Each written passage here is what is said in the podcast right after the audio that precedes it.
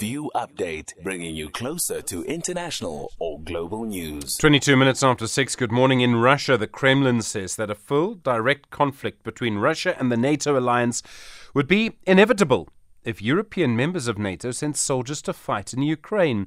This follows comments on Monday by the French President Emmanuel Macron, in which he appeared to fail to rule out sending NATO troops to fight in Ukraine. As you know, NATO countries, particularly the US, have been sending weapons and missiles and even planes to Ukraine for its fight against Russia. Professor Abel Esterhuyse is a professor of military strategy, military is a professor of strategy in the Faculty of Military Science at the University of Stellenbosch. Professor Esterhuyse, good morning. Thanks for your time. Good morning, Stephen. I can't quite believe that Emmanuel Macron would even suggest sending troops to Ukraine. I mean, surely it couldn't happen.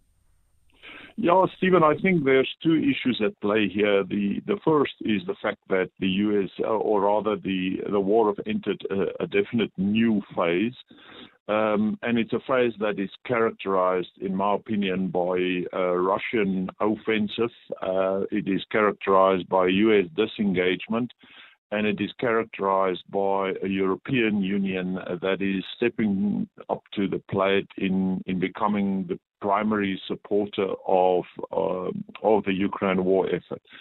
Um, the second thing I, I think that we, we need to look at here is what is normally referred to as signaling in international politics. And I don't think um, the French president was really serious here, but he's doing a lot of signaling here. And he's signaling to Russia and he's signaling to the Ukraine, Zelensky specifically, that we're not going to leave you alone, and is signaling to Russia that we're not going to support to end our support to to Ukraine. So yeah, I, I think there's higher order politics at play here. I don't think he's serious about um, uh, you know. Uh, European Union forces and NATO forces becoming involved in the war. Although I should say, I think uh, their special forces um, perhaps has been involved in the conflict from the start. It's perhaps conventional forces that they have in mind, but I doubt whether they will become involved. This is what we, we call signaling. There are other things these countries could do. So, for example, um, as I understand it, the United States has said to Ukraine, here are all these weapons, but you can't use them to attack Russia. Um, they could lift that, for example. They could give them deliberately offensive weapons, missiles to attack inside Russia. What I'm trying to get to is all of this sounds, I mean, I, accept what you say about signaling, of course, but it seems to me that the risk of escalation just grows closer and closer.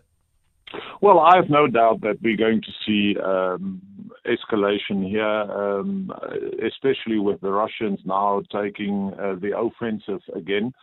Um, in fact, I think we have already seen the escalation in the last couple of weeks. Um, and, and the escalation is playing out in the air domain. Uh, Ukraine has been quite successful in, in its air campaign against Russia. They've downed quite a number of very expensive Russian planes in the last couple of weeks. They've taken the offensive um, in the maritime domain, basically locking up the Russian Black Fleet in the Sea of Azov. And they've taken the war to the Russians uh, with uh, attacks on the Russian oil installations inside Russia. We've seen quite a number of that in the last couple couple of weeks. So yeah, I have no doubt that we are probably going to see some form of escalation. I'm not sure to what extent uh, the U.S. will be party to that. It seems to me as if we're going to see a definite change in direction in U.S. international um, politics and international relations with the election coming up. Obviously, if, if if European countries get involved in that escalation, Russia will retaliate in some way.